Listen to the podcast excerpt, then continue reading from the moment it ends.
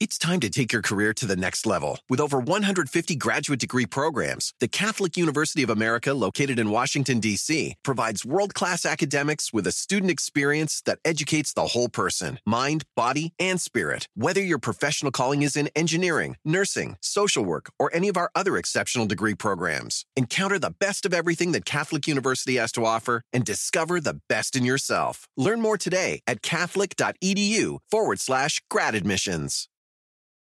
At Bet365, we don't do ordinary. We believe that every sport should be epic. Every basket, every game, every point, every play. From the moments that are legendary to the ones that fly under the radar. Whether it's a three pointer at the buzzer to tie the game or a player that goes two for two at the foul line. Whatever the sport, whatever the moment. It's never ordinary at Bet365. 21 plus only. Must be present in Virginia. If you or someone you know has a gambling problem and wants help, call 1 800 Gambler. Terms and conditions apply.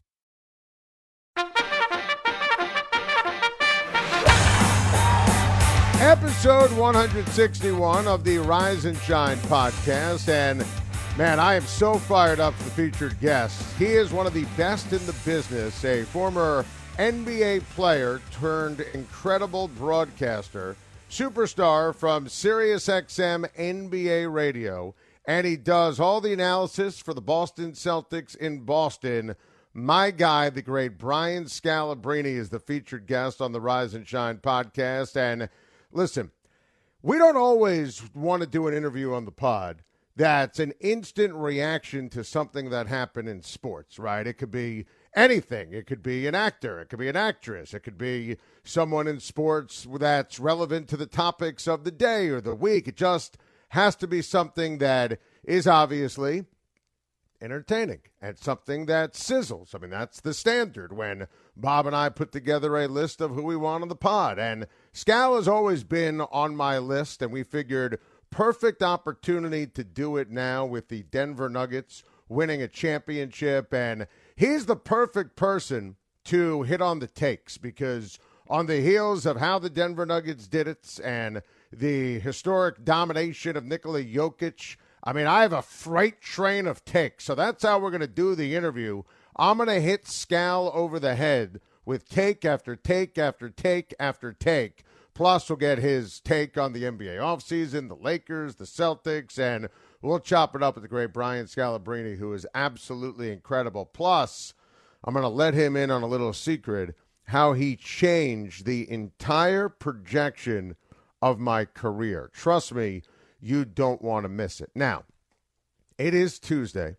It is 1.30 Eastern Time as we are recording this, and our senior executive producer, Bob Stew, is on no sleep, and I'm on no sleep as the Nuggets win a championship, and it was just incredible to watch. And you know, we're obsessed and we stay up and we watch, obviously, the game and the post game show. And, you know, Scott Van Pelt doing all the interviews on ESPN and, you know, all the pomp and circumstance and Jokic in the pool with Murray and spraying the champagne. And he hates parades as much as I do.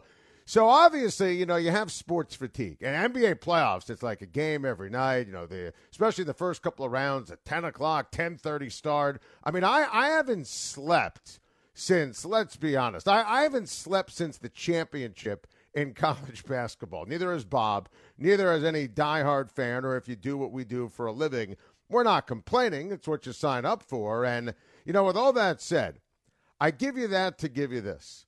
Bob, do you have any idea why I am so fired up today? Why I am in such an incredible mood? Do you have any any idea?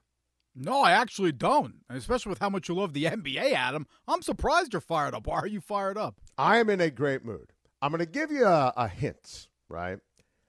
What have I been searching for? What have I been trying to accomplish? I'll see if this is on your radar. Bob, of course, has two young kids at home. Obviously, he hasn't slept. He's not thinking about my happiness other than the show and the podcast. What what have I been trying to achieve? For the last seven to ten days. Okay, now I remember. It's funny because I am also, like you said, I'm on no sleep just permanently, so my brain is constantly turned off. Yeah, Adam, I got to tell you, I was a little embarrassed when you've been trying to do this about a week ago. You have been trying to secure a reservation at Carbone in New York. Yes! City, and it has gone absolutely so friggin' poorly.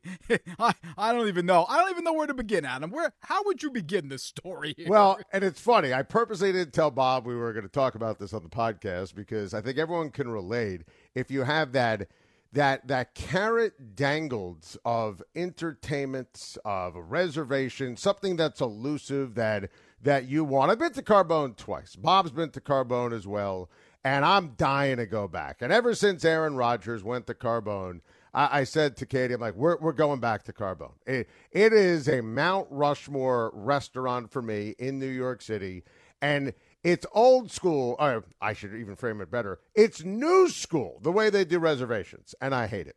I want to make a call. I want to uh, talk to a human every day at 10 o'clock Eastern Time, 30 days out. You have to log on to Resy, a an app that uh, you can make dinner reservations on, to make a reservation for Carbone. I want to speak to a person. I want to call 30 days in advance. Hey, can I get a table at six? I get a table at eight, whatever, whatever. That's what I want. I want human contact. There's also another fly in the ointment with this entire situation. I'm hosting a radio show from 9 to noon every day. So my priority is not to get a reservation at Carbone. Now, Bob was trying to tell me I have to be signed in to Resy in order to do this. Of course, the first day I instantly click on it. I'm like, oh my God, I'm going to get a 630 reservation. I wasn't signed in. I didn't have my wallet next to me. Couldn't put the credit card information in. The next day I do it. The PGA and the Live Golf, the merger happens. Obviously, bam, that's not going to happen. Forget. Literally, 9:59 a.m. CNBC had that story. Bob knows. And I'm like, ah, shoot, this is not going to be the day I get the Carbone reservation. I have our intern get ready to do it. I didn't have him logged in. He was able to get the reservation, but I didn't have the credit card. So, all right, I'll I'll get logged in. Then uh, last Friday news broke, and then Saturday I try to do it, and then bam, everything is completely gobbled up, scooped up. I even set an alarm. I went for a run. I'm like, all right, 9:52. Here's the alarm. Make sure you go and, and you get a reservation for Carbone my my parents ask me what I want for Father's Day, my birthday. It's always back to it's usually back to back days, right? Seventeenth is my birthday in June, and this year it's it's birthday back to back Father's Day. So first of all, I don't want any presents. I, am I'm, I'm happy. I'm great. Life is wonderful. I, I don't need a. But my parents like we want to get you a present. So my mom's like, just give me any any place to get a for a dinner gift certificate. I got a little cocky, Bob. I said Carbone. I'll take they the give gift certificates. Oh yeah, yeah, yeah. Really? I mean, I was surprised too. You could go online. as a gift certificate place. Yeah. I didn't think it would be. She said, "All right, I'm gonna get you a gift certificate for Carbone." I'm like, "All right, I have the gift certificate. Now I need to get the reservation." so I was able to do it, and I pumped my fist wow. and I celebrated and I'll tell you what I did, right? And it's the power yeah. of being polite. I I got a reservation at a time I didn't want. And I sent an email saying I made a mistake. No, can they we, didn't buy that. Can, uh, no, this is true. This is a true They didn't story. buy this. Is it, Bob? I, I would not lie about a Carbone reservation. No, and I don't I think said, you're lying. I can't believe that they would buy this story. It's a true story. I'm being very genuine. I've emailed in the past. How do I do it? And they were able to accommodate my request of a six o'clock dinner reservation.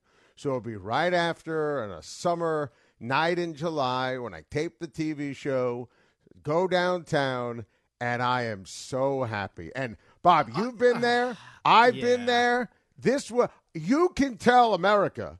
Oh, I was no. livid when I wasn't getting these reservations. Well, livid. you were. This is because you were a minnow swimming in sharks' waters, Adam. you didn't even. The first day we tried to do this in the studio, you go, "Okay, great. I'm gonna get a reservation at Carbone today," and I spit out whatever coffee I was drinking. That's a true I said, "Okay, yeah, sure." You said, "Yeah, ten o'clock it goes hot. I'll be on the website." You weren't even logged in. I go, "You have no chance to get a reservation." I didn't They're know all about scooped the up. login. Yeah, they're all scooped up within the first two minutes. So, you know, we, it was amazing. We almost did get one. You know, we had a great intern, Jordan Leonard, sitting there punching in, you know, uh, you know, just punching it in on the keyboard, your email, your phone And number. by the way, you say you say two minutes. I'll be honest. I think it's like a 30, 45 second situation. I think you're right because the show open hadn't played yet, and that's usually like you get two minutes. Two minutes. Two minutes. Yeah, we have two to minutes to get this done. Yeah. Yeah, so I was sitting there. I'm like, oh, great. You have no chance. You're typing in emails. So you already had no chance. But this is where I, I think the story has changed. See, if your name was not Adam Schein, I don't think the restaurant is buying this story. A six o'clock reservation at Carbone. What are you, Ray Liotta from the Goodfellas? ah, man, I, I'm going to have to use you to get myself better reservations. Because it's funny, I can go on right now. There are a couple reservations open. If I want to go, Bob Stew, I want to go to Carbone tonight. I can go at 11:30 at night. Right. Well, that doesn't count. That's you're not eating dinner at eleven thirty. No, no, no. When I say re- I'm talking about mealtime for dinner, not not eleven thirty. And by the way, that's if you want to go tonight. Those are day of cancellations. For Oh, yeah. peop- But that's what happens because people go and they try and get the reservation. They hope that someone's going to cancel early day of, week of, and then you change from eleven thirty to an earlier time.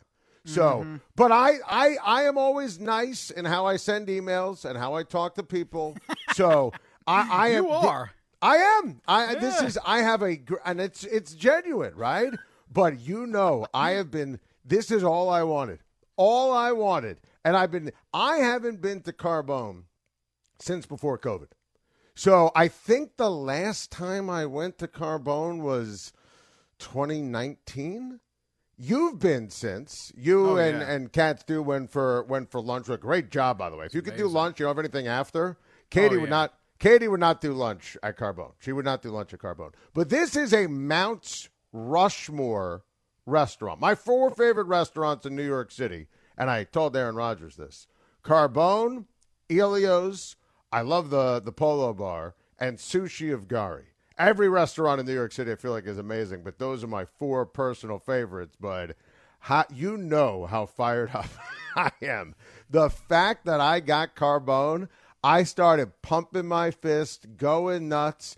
I start. I audibly yelled. I was so pumped up. If you heard me scream randomly at like 10:01 today, this is why.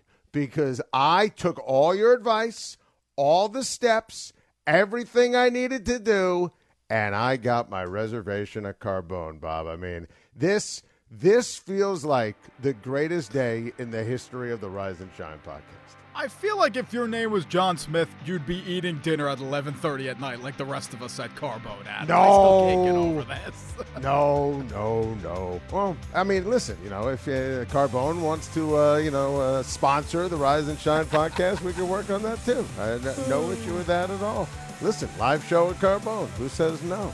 Brian Scalabrine. You know, Scal loves Carbone when he was playing for the Brooklyn Nets. He is the featured guest on the Rise and Shine podcast. He joins us next.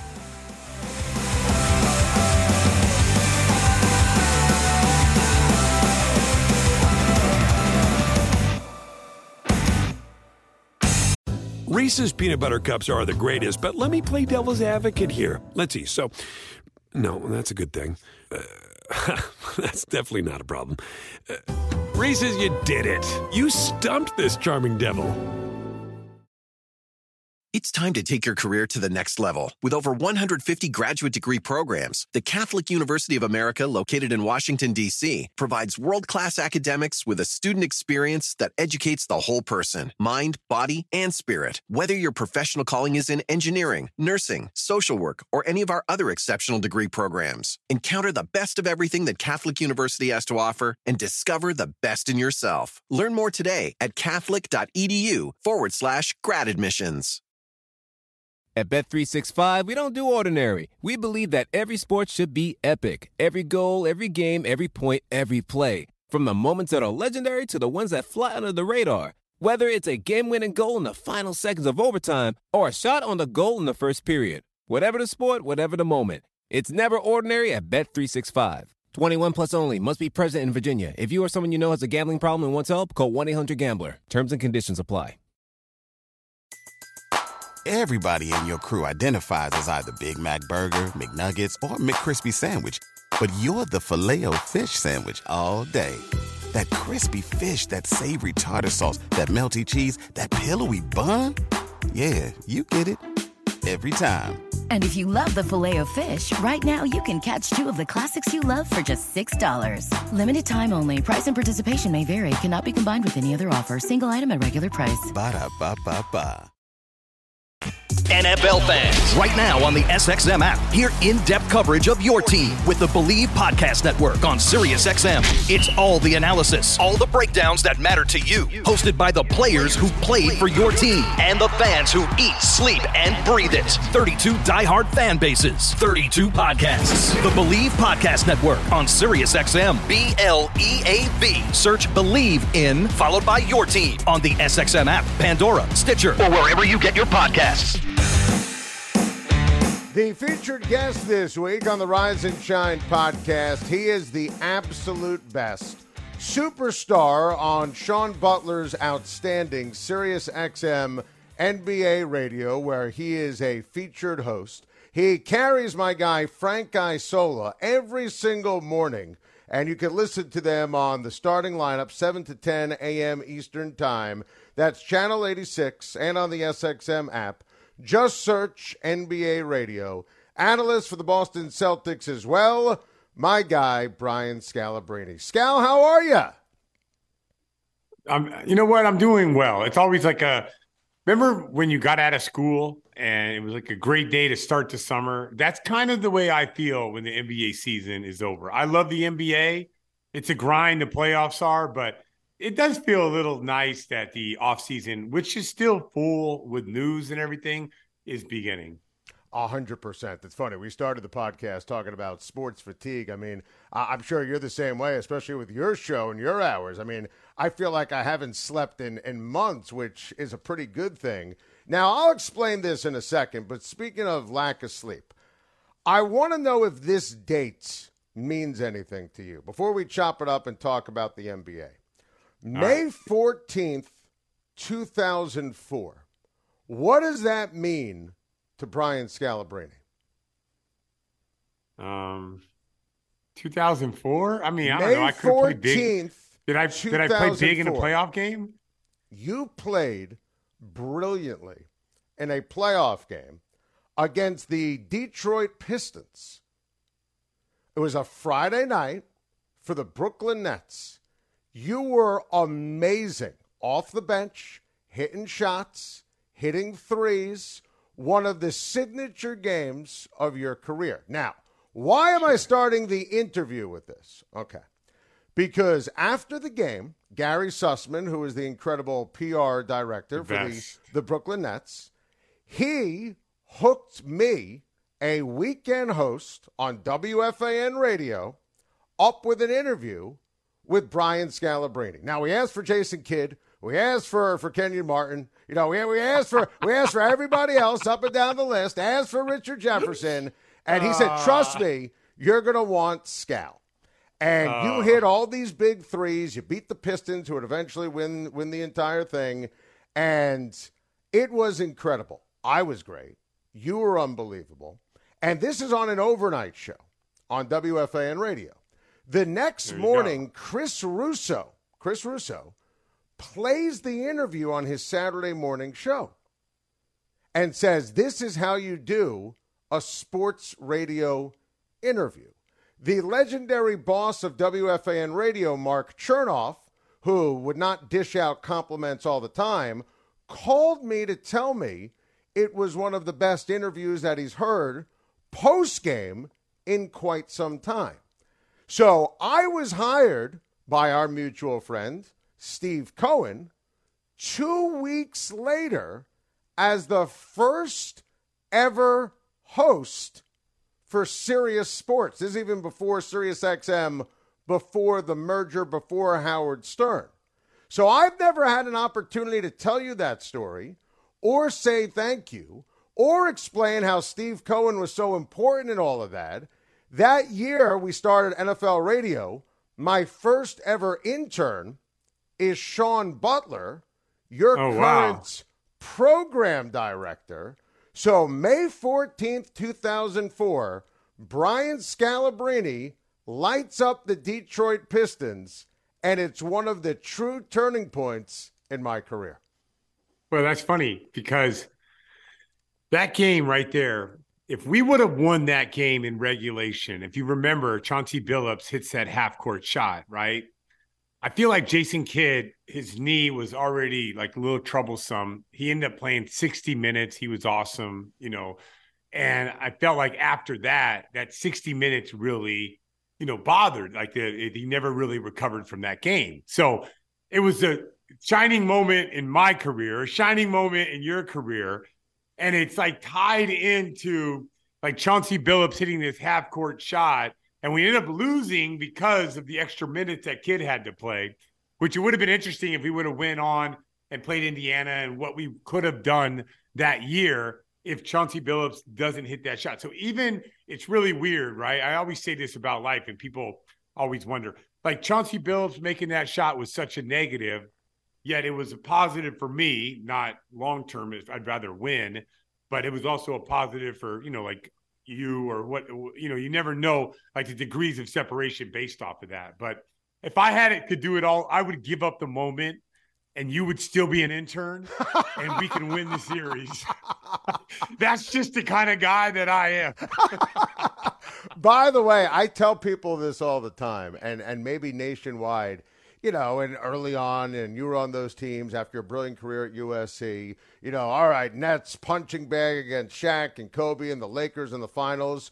Scout, those Nets teams were unbelievable. They were unbelievable. Yeah, they were fun. yeah. Jason was amazing. You you turned that franchise into something. You know, you think a team oriented play. You guys had something special for those years in the early 2000s with the Nets. Yeah, Schein, I was really lucky from this standpoint. Like, I was 23 years old when I came into the NBA. If I'm 22, if I'm 21, if I'm 20, I'm not making it. And I go to a team that needs depth, right? We're obviously a really good team. And I got a chance to be a rotational player my rookie year. And then to even add one more step to that, Eddie Jordan was our assistant coach and he wanted to run Princeton offense. And that was like right up my alley, you know, like a forward who can handle and pass and pop out and shoot. Like it was the perfect sort of situation for me. And a lot of like, there's going to be guys in the NBA that are going to play 10 years, 20 years, 15 years, no matter what situation they're in. For me, it's very situational.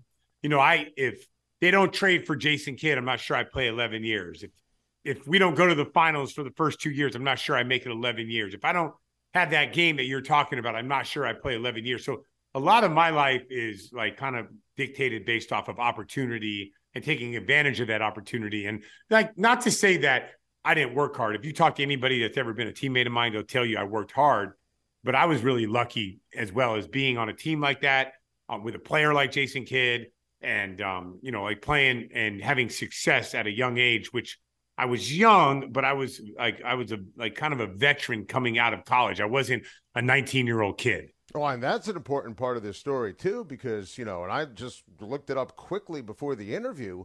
I mean, your USC career was amazing, and that you know, I graduated college in '99, and I was so into college basketball. Like I just was obsessed as a Syracuse guy.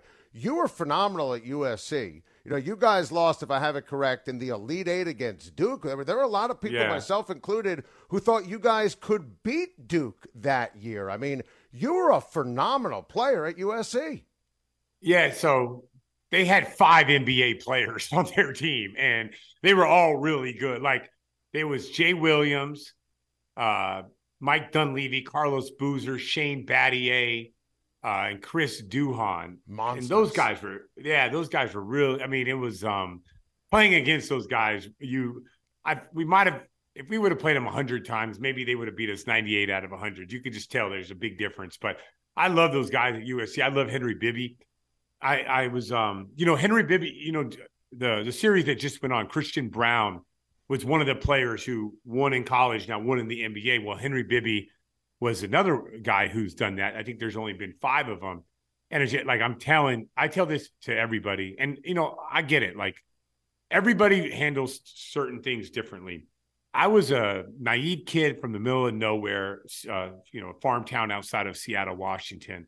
And the greatest coach I could have had was Henry Bibby because he was so no nonsense and he was on my ass every single day that I had like eh, no choice but to make it. And I, every time I see him, I thank him for that. Like, I get it. Like, you want a coach to be your friend and all that stuff. That wasn't going to work for me. Uh, coach Bibby what he did and that USC team and what he did with us and changing that program around. I, I, uh, if I could, if I could see him every day, I would thank him every day. That's how important he was. Not, not that he was the greatest coach in the world or the greatest motivator in the world. It was exactly what I needed to like turn my life into what it became. That's awesome, Scal. I, I, love that. So that's that's a good lead up, and obviously you have that incredible career. And I knew from that interview on May fourteenth, two thousand four, you were going to be a great broadcaster. You had a, a cup of coffee and coaching. I knew you'd find your way to the to the broadcast booth and to you know a host chair because you have that amazing gift to gab and and you know ball. So what I want to do is I want to hit you as we're taping this you know, the day after, okay. as you said, the the Nuggets win a championship. I just want to hit you with takes and get your reaction because sure. I think what Jokic just did, it's going to go down in history as one of the greatest single seasons ever.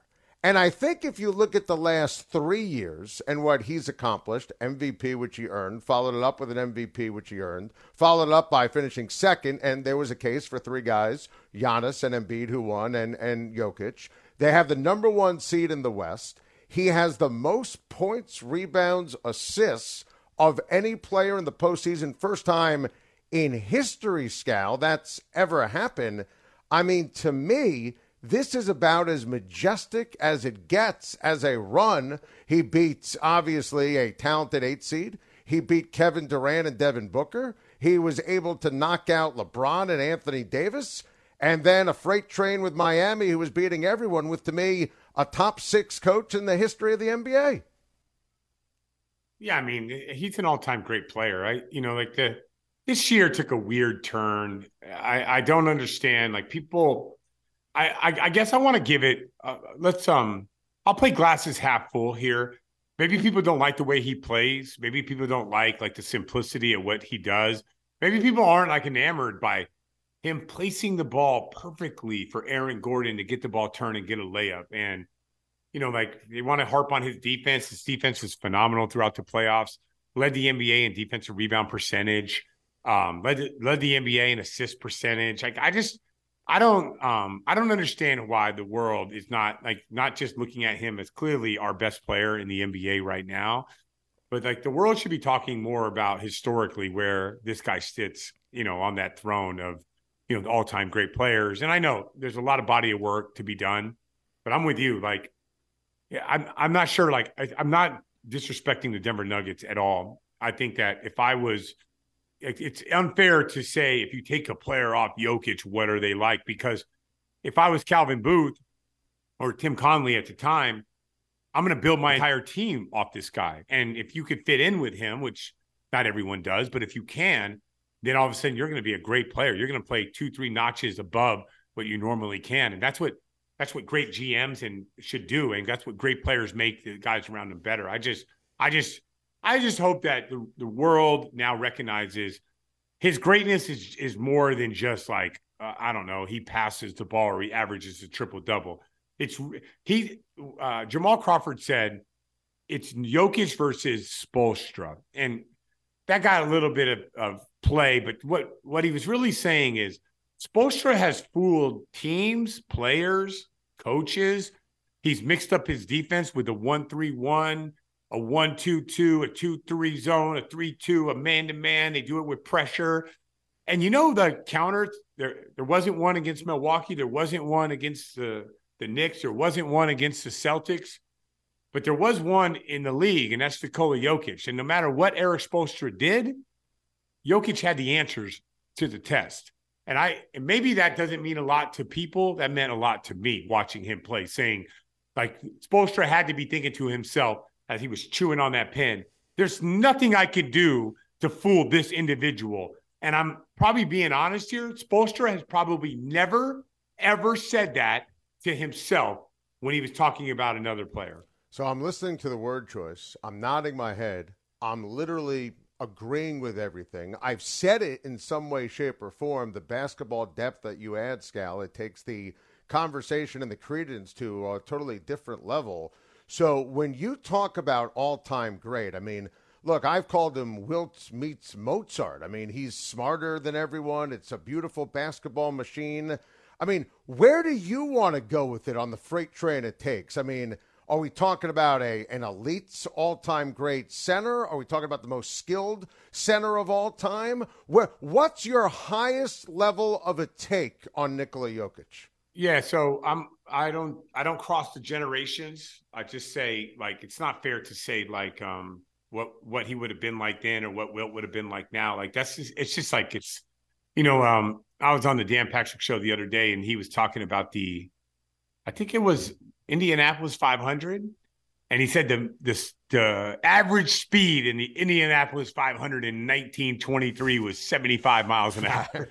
you know what I mean? Like, like, like we got a minivan in the driveway that can do 110. You know, so it's it's so unfair to like to compare the eras, right? But you. I, and of all the big men in our generation right now, he's by far the best big man. Uh, and no disrespect to Joel Embiid, he's just I mean, he doesn't dom- like doesn't dominate the game like he does. And and B could outplay Jokic, but Jokic is just better. He's he's in a guard driven league.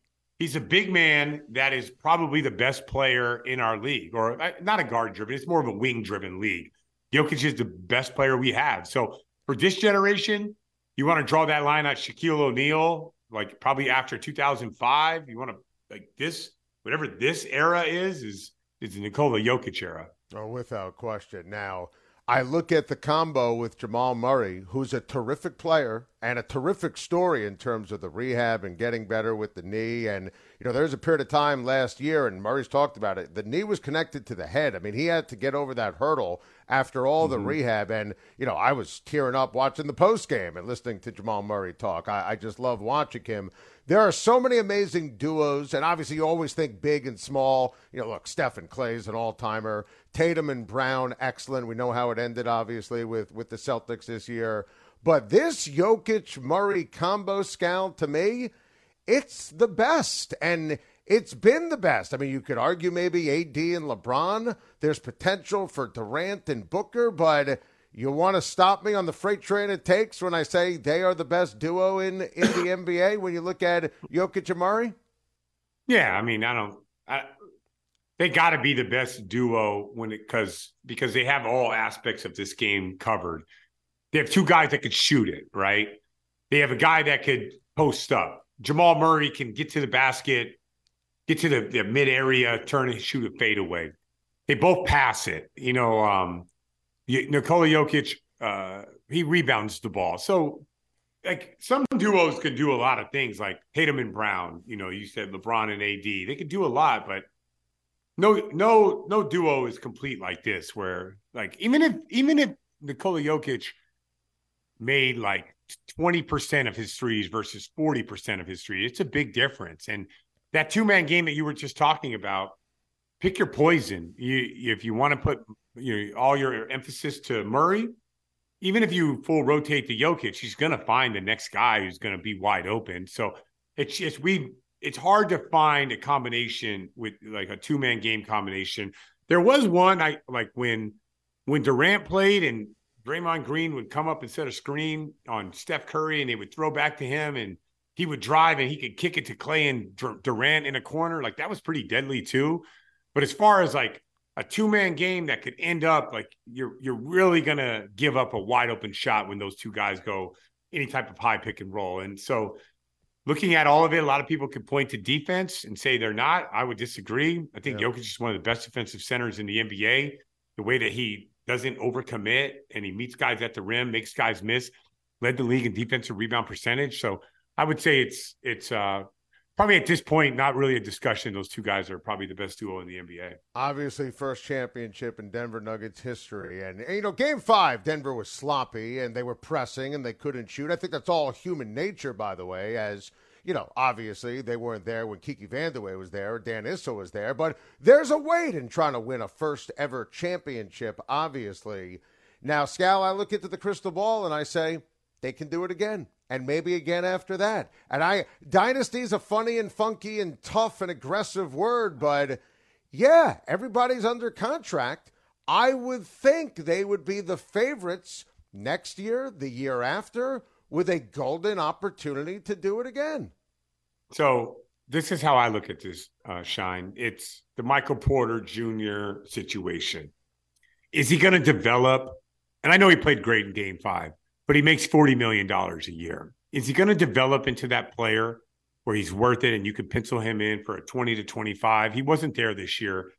When eventually, like right now, they have to make a decision.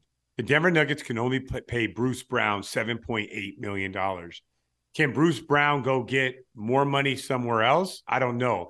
Do you think if they lose Bruce Brown, that's going to be a hard hit? I, I actually do. I think he was a great fit for them. I thought Calvin Booth did a good job of signing him.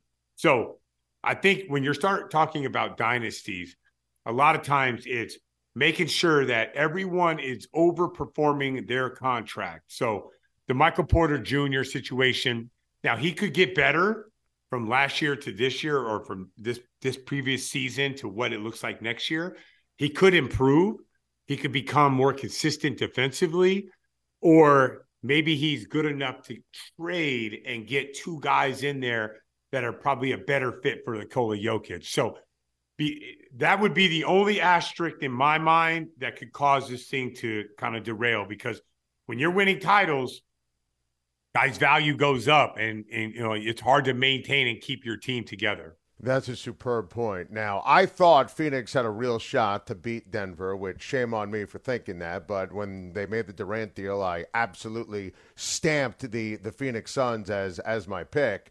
The Lakers were the best team in the NBA after the trade deadline. I mean, that's just a fact in terms of wins and losses, and their defense was excellent. Now, LeBron and AD aren't getting any younger.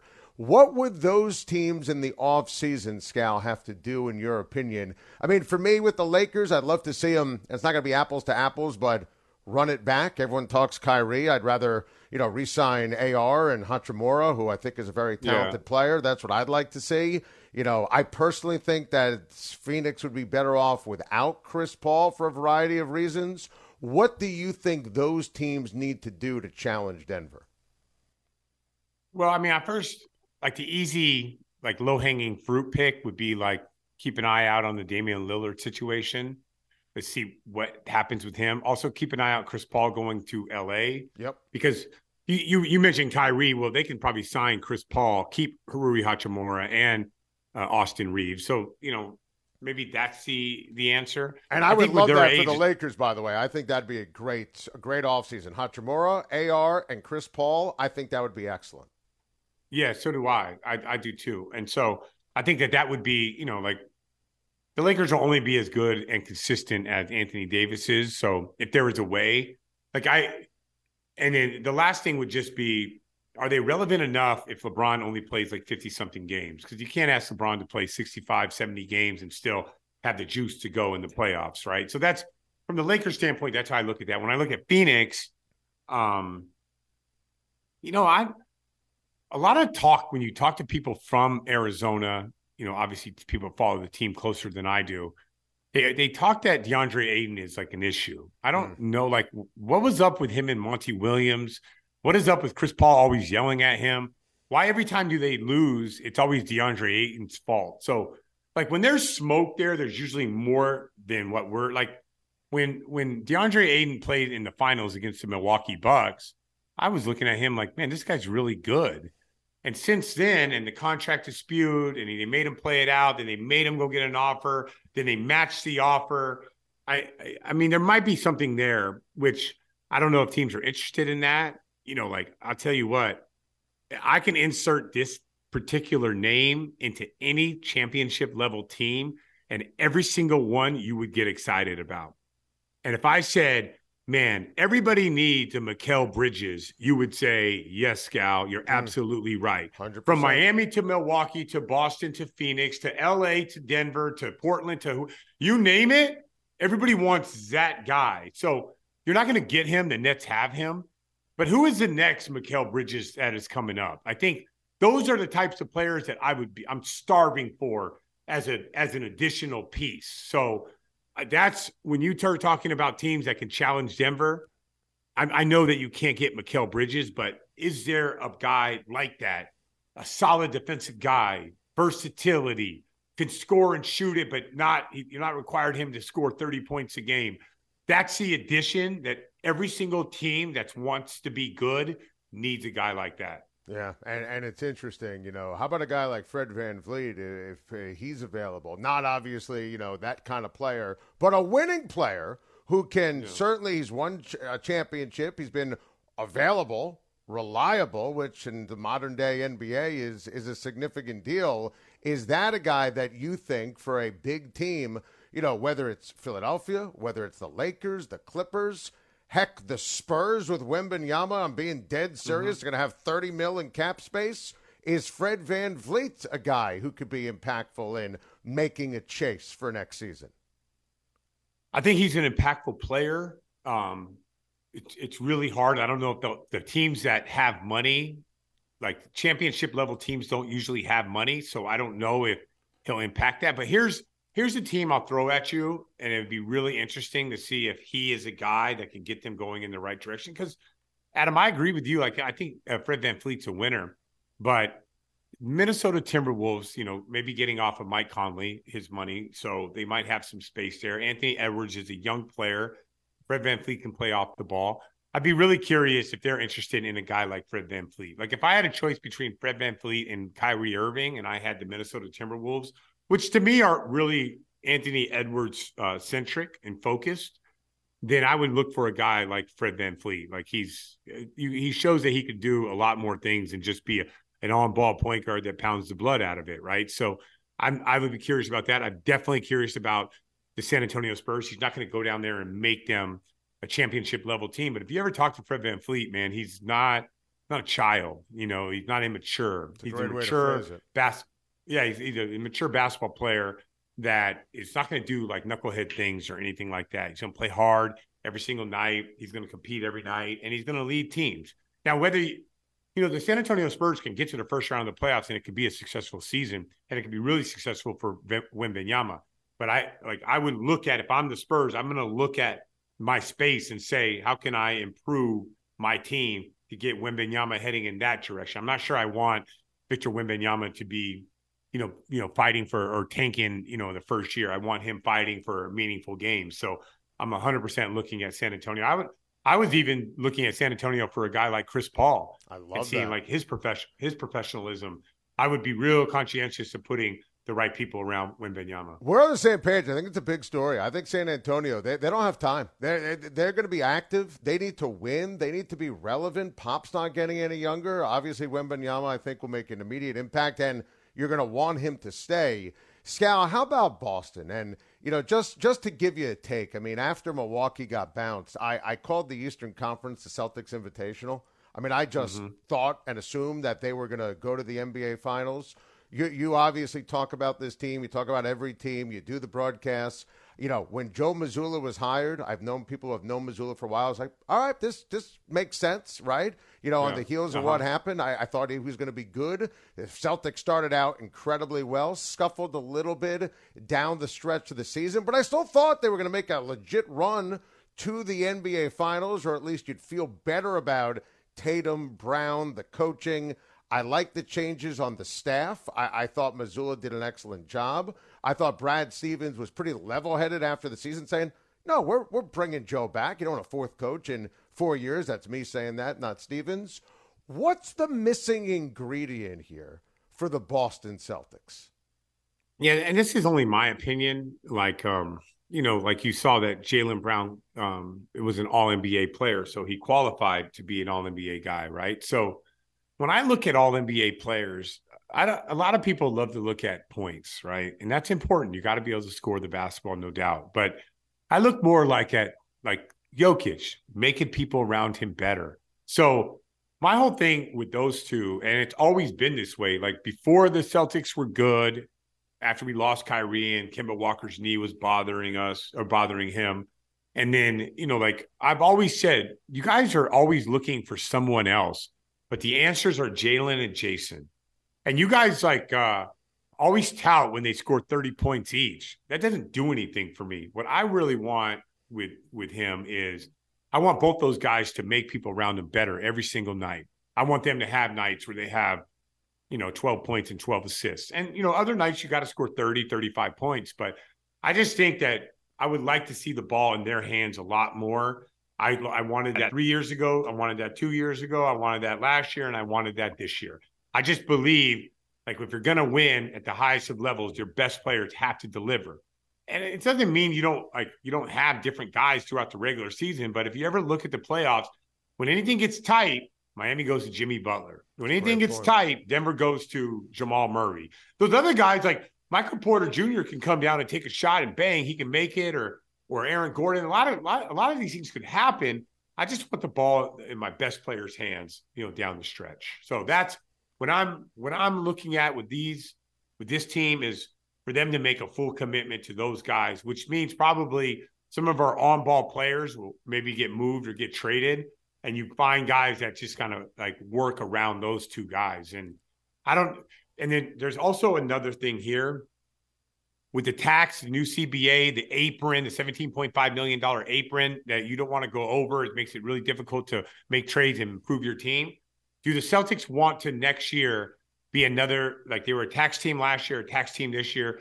Do you want to go over that apron this year? I, they they could do some things to get under the tax. So it'll be curious what decision the ownership group decides to make when that thing comes up. So if if they gave me a blank check, then yeah, go out there and go get whoever you want. But you have to think about that nowadays. You can't just be a repeater you like every two or three years, like this new CBA is designed for you to dip back down below that luxury tax and then kind of restart your clock. So hopefully, um, with them, they whatever decision they make, like I think that's going to be kind of like the the main precursor to whatever they decide to do. Scal, final question for you. I think this is it for Dame, and he's going to get moved and I love what mm-hmm. he's represented in Portland and staying loyal. And it's a great city and a great sports town and a great NBA town. Where do you think is the perfect fit for Damian Lillard? I mean, the perfect fit is Brooklyn. Um, I, I, don't know if they have enough assets. I don't know where people are at on Ben Simmons. If, would Brooklyn go all in on him? Uh, not obviously not giving up Cam Johnson, Mikal Bridges, uh, Nic Claxton. So if if if I'm Damian Lillard, I want to go to Brooklyn and play with that group. I think that I think he could be the difference maker in that group. The Knicks have a ton a ton of picks. I think Jalen Brunson is an amazing human being. Like it's rare to find. Why I you remember you talked about I had that cup of coffee coaching. I got a chance to coach Steph Curry. I thought I've been around some great people, some great players. I've never been around someone with a combination of both. I heard a lot of people compare Jalen Brunson's attitude with the way that Steph Curry is. I mean, it kind of makes sense. Like both fathers are are former NBA guys, so yeah.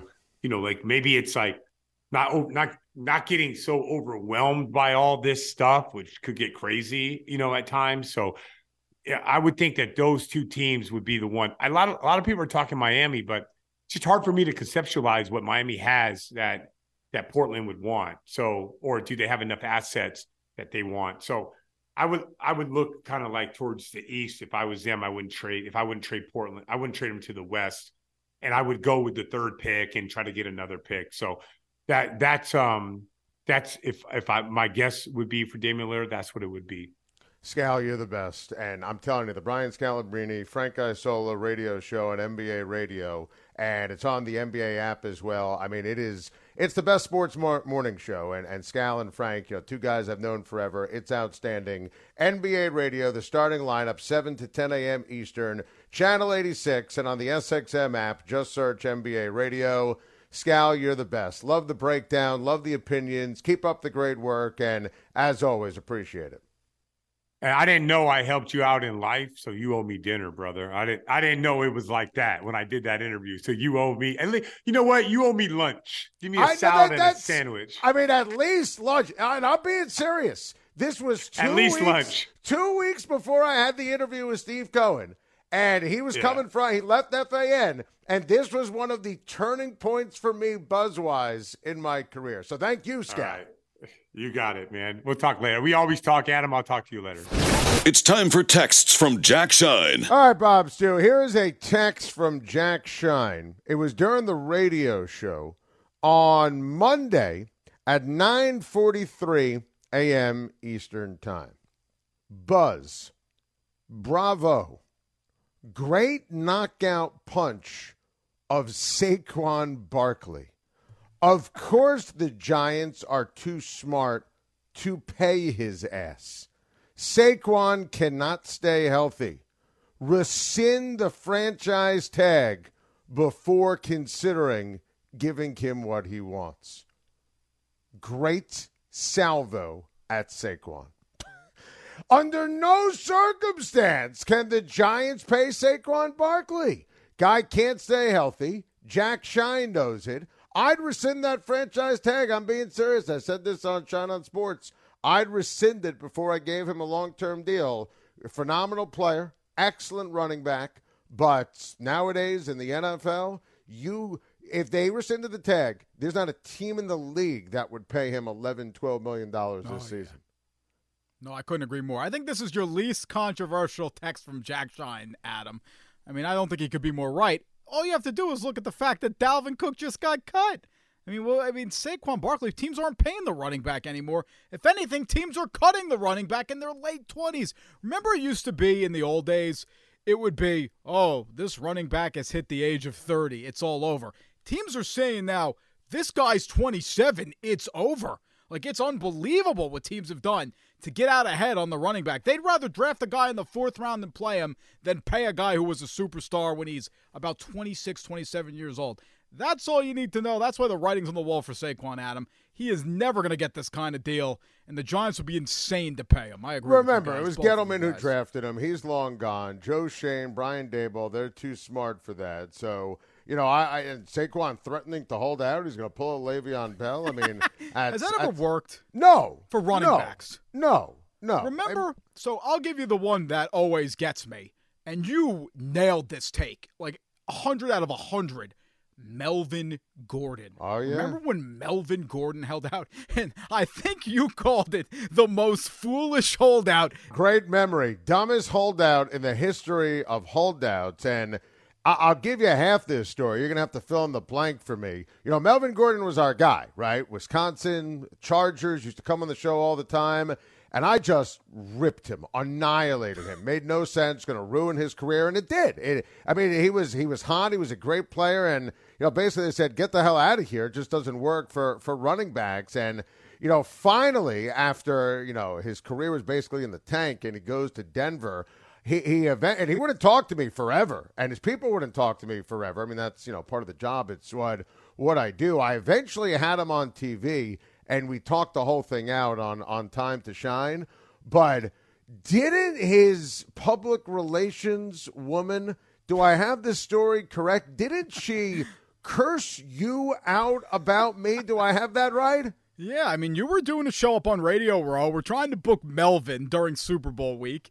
And I think we were going to do maybe even a phoner, which we never do for Radio Row. So she walked up to me and she goes, you know, you know, what the F is Adam Schein saying that this is the dumbest holdout in the history of holdouts regarding Melvin Gordon? And basically cursed you off to me and then cursed me off at the same time. I couldn't believe it. No one has ever been that blunt with me, especially, you know, you work in public relations or especially someone we had a relationship with beforehand where we would text all the time with her and try to get different people on, different players. I was blown away that she was that angry over it. And all I tried to explain was Adam Schein has to give his opinion every day for a living. He has to say what he believes, and this is what he believes. I apologize that it doesn't align with your interests. And then, you know, the next thing you know, he wasn't coming on that week for, our show on Radio Row. And I said, all right, uh, what are you going to do? There's not much we can do. Sometimes it's not what you can do, Adam. I mean, that was the easiest take in the in the history of Schein on Sports. I mean, Melvin Gordon, and I love him, but was never heard from again. Rise and Schein is part of the SiriusXM Sports Podcast Network. If you enjoyed this episode and you want to hear more, Please give a five star rating, leave a review. Subscribe today wherever you stream your podcasts. SiriusXM podcasts. It's time to take your career to the next level. With over 150 graduate degree programs, the Catholic University of America, located in Washington, D.C., provides world class academics with a student experience that educates the whole person mind, body, and spirit. Whether your professional calling is in engineering, nursing, social work, or any of our other exceptional degree programs, encounter the best of everything that Catholic University has to offer and discover the best in yourself. Learn more today at catholic.edu forward slash grad admissions. Everybody in your crew identifies as either Big Mac Burger, McNuggets, or McCrispy Sandwich. But you're the filet fish Sandwich all day. That crispy fish, that savory tartar sauce, that melty cheese, that pillowy bun. Yeah, you get it. Every time. And if you love the filet of fish, right now you can catch two of the classics you love for just $6. Limited time only. Price and participation may vary. Cannot be combined with any other offer. Single item at regular price. Ba-da-ba-ba-ba.